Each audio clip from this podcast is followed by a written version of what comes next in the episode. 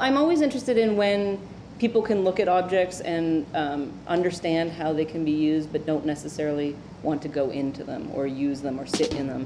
I have the same feeling myself, when you can kind of understand how something's supposed to function and you don't necessarily have the desire to actually play with it. So I'm, I mean, I'm always thinking about that with my work. Like, yes, here's something where you can turn a crank and it can sound an air raid siren, but I also am just as interested in the potential or what it looks like as a possibility.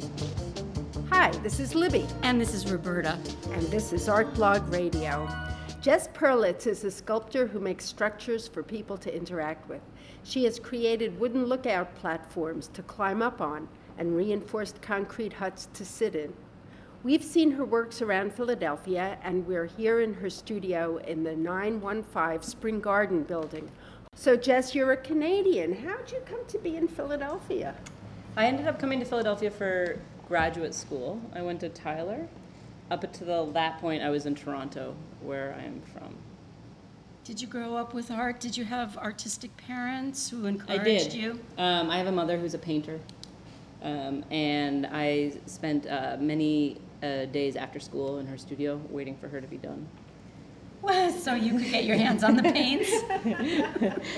uh, well, at that point it was to go home, but yes, eventually. What were your go-to materials while you were noodling around? Um, she, I remember she, she had a big uh, roll of butcher paper, and to keep me busy, she had um, charcoal and markers.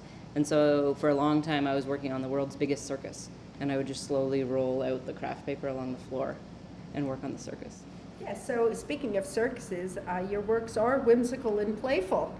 Um, but underneath, there's a lot of content, power and relationships and vulnerability. Is that a fair assessment? Definitely. I've spent a lot of time um, watching myself playing on jungle gyms as a kid, now watching uh, the way people play in those situations. And especially with kids, we have the clearest example of that play is work. Uh, much of the stuff that goes on within the games or in the parks or on the play structures also mimic and echo the world in which we live in terms of like power relationships and how to gain control over a space. Can you give an example of your work? We're looking in your studio at two huts that are made out of reinforced concrete. Can you tell us what, what went on with people in these structures? Sure. I. Uh, What's it called, too? What's the name of that? Um, what's the name of these pieces that we're looking at? Yeah. Um, this one is, uh, one is called Hut. Um, and it's a very inventive title. It's it's a small hut-like structure with many flags on the top, white flags. And the other one is a kind of uh, cone-like sh- um, structure that is has a seat inside of it um, that's quite tall. Uh, that one is called Yesterday and Tomorrow. I'm interested in how when you're in them, they become like these magical forts, um, gnome houses, but they also become kind of uh, places of authority.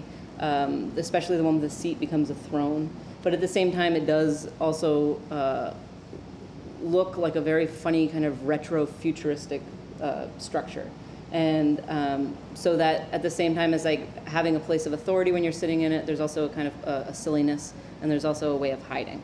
So why yesterday, today, and tomorrow?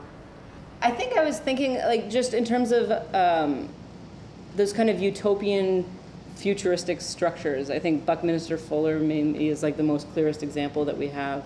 Um, that there's always this this feeling about them that are simultaneously futuristic but also nostalgic in this interesting way. And I and I'm not sure if that's the way that we read utopian structures or if that's actually built into the objects themselves. But I had this feeling with this this hut that in a lot of my work there's something to do when you when you climb up the structure. For example, you can pump water, or you can look through a viewer, or you can speak through a megaphone. And that in these huts they were really they're really minimal. There's really nothing that you can do except for sort of be in an enclosed space within the gallery.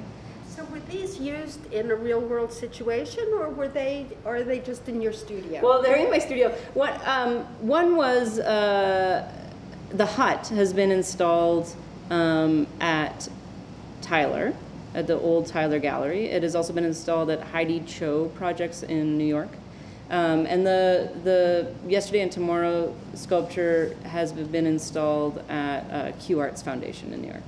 And were these indoors or outdoors? Indoors. They were indoors made for galleries. Indoor gallery spaces. And did you observe people interacting with them? I did. Anything unusual that you didn't expect? Um, I'm always interested in when people can look at objects and um, understand how they can be used, but don't necessarily want to go into them or use them or sit in them. I have the same feeling myself. When you can kind of understand how something's supposed to function, and you don't necessarily have the desire to actually play with it.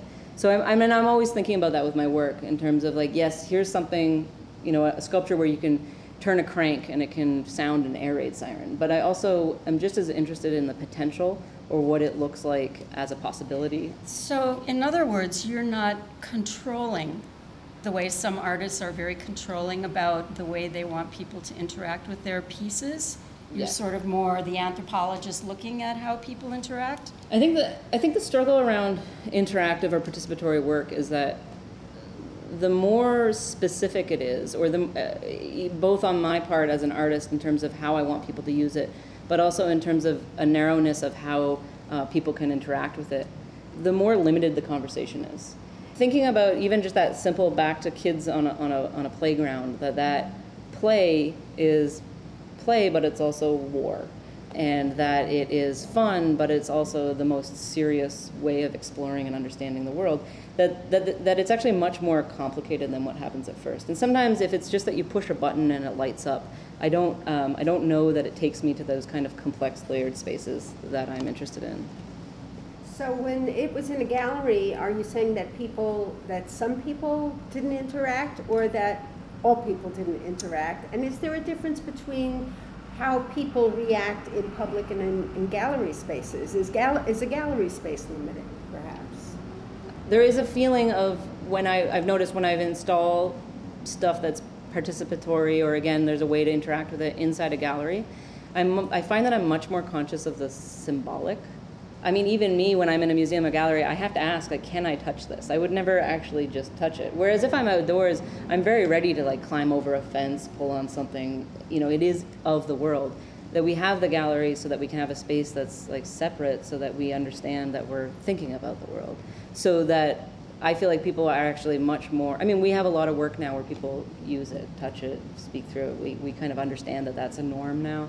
But I still think that um, people ask, and the fact that you have to ask means that I, I need to allow for the, the idea that a lot of people are not going to use it, or a lot of people don't feel comfortable being on display, and that the minute you're asked to crank something or climb up something, there is an understanding that you are becoming part of the work, and that you're also making yourself a little vulnerable, and I completely understand when people don't want to do that. Let's talk about your newest piece, the um, podium. You made a speaker's podium, and it has a bunch of, they're not megaphones, but you could talk through them. Yeah, it's actually a, a series of appropriated brass instruments. There's a sousaphone and a tuba and, a, and part of a trumpet that are in this podium that wrap around the speaker. Um, it's a piece that's for Temple Contemporary. It is, yes, it's a space for people to speak. It's a podium for them to address a crowd. And it's really just quite simply drawing attention to the voice of the person that's speaking. Um, so can you talk to us a little bit about what it's been like uh, working in Philadelphia, and, you know, how have you kept your career going? What are the directions you've had to take to keep things percolating? I've, I've loved Philadelphia. I, uh, I, I chose Tyler because there was a sense of community, which I think, you know, is uh, somewhat of a microcosm of actually what Philadelphia is like at large.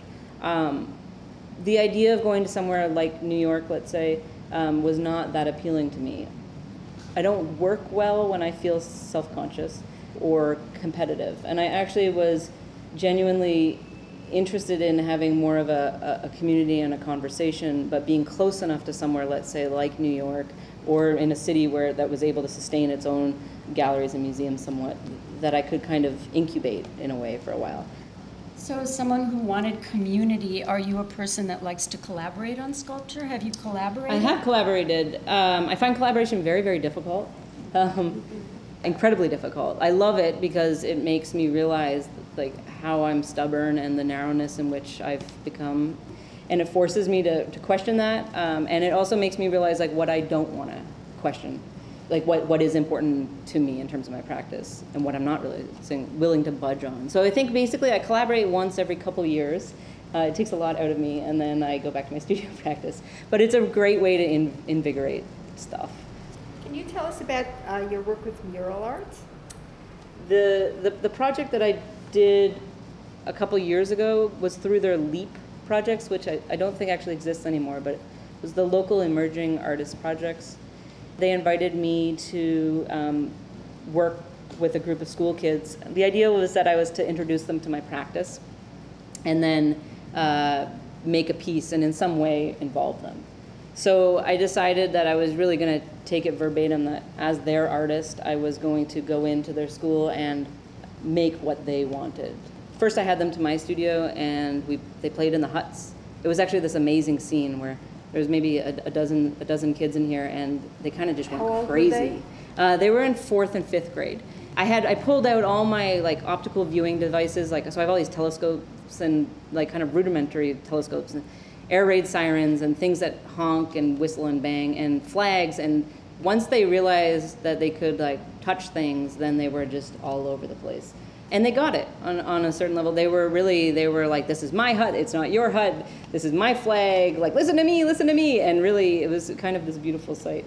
So then as I offered, okay, well, you know, these are my flags, but you guys can make your own flags. Um, this is in part of, a, like a lot of them were like, these are like magical lands in here. So I was like, great, like you guys can make your own land.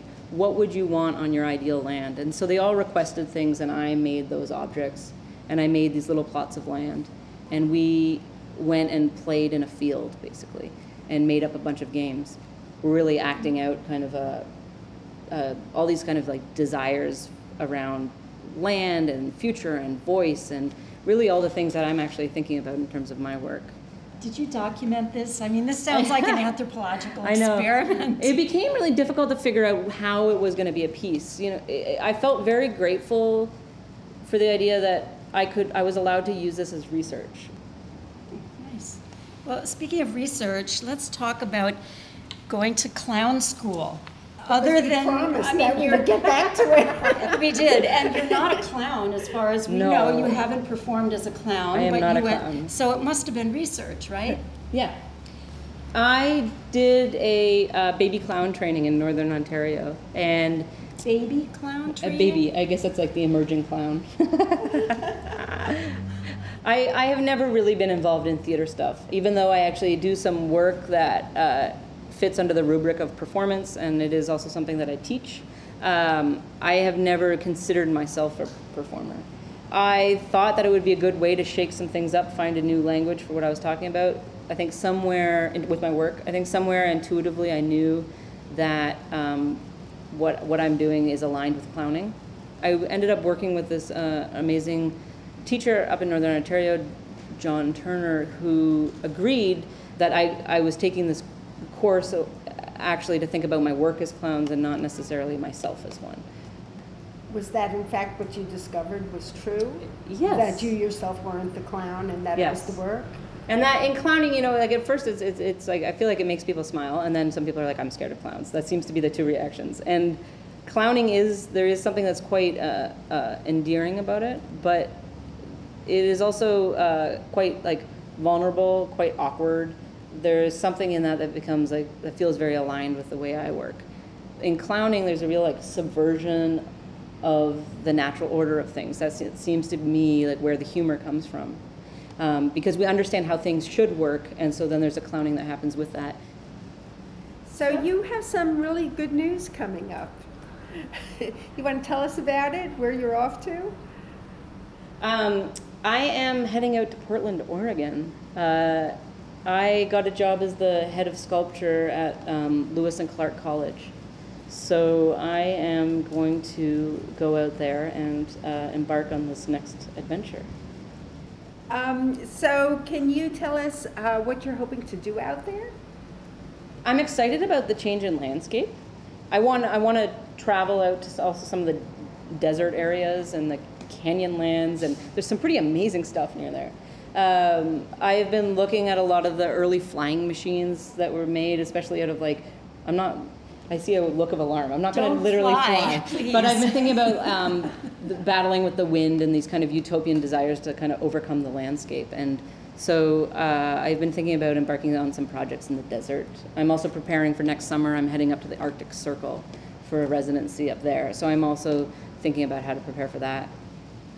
So what does one do in a residency at the Arctic Circle? I don't know. I don't, I, it's research, so I have to figure out exactly what my research is, um, and that's that's something that's in development right now. I hope you'll be with other people, yes? I will. Supposedly, you, we're on a boat, and so it's a it's a when you get off the boat, you need to have an armed guard, is my understanding, because of the polar bears. So I think I also have to be very specific about what my research is, because I'm not sure I can just be wandering around on an iceberg.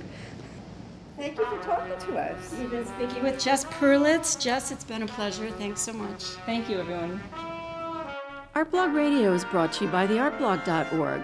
Thanks to our sponsors, including the Knight Foundation. Also, we want to thank Peter Crimmins, who makes us sound good. He's our editor. And thanks to Eric Biondo for his music. You can download these podcasts at the art blog dot org slash radio.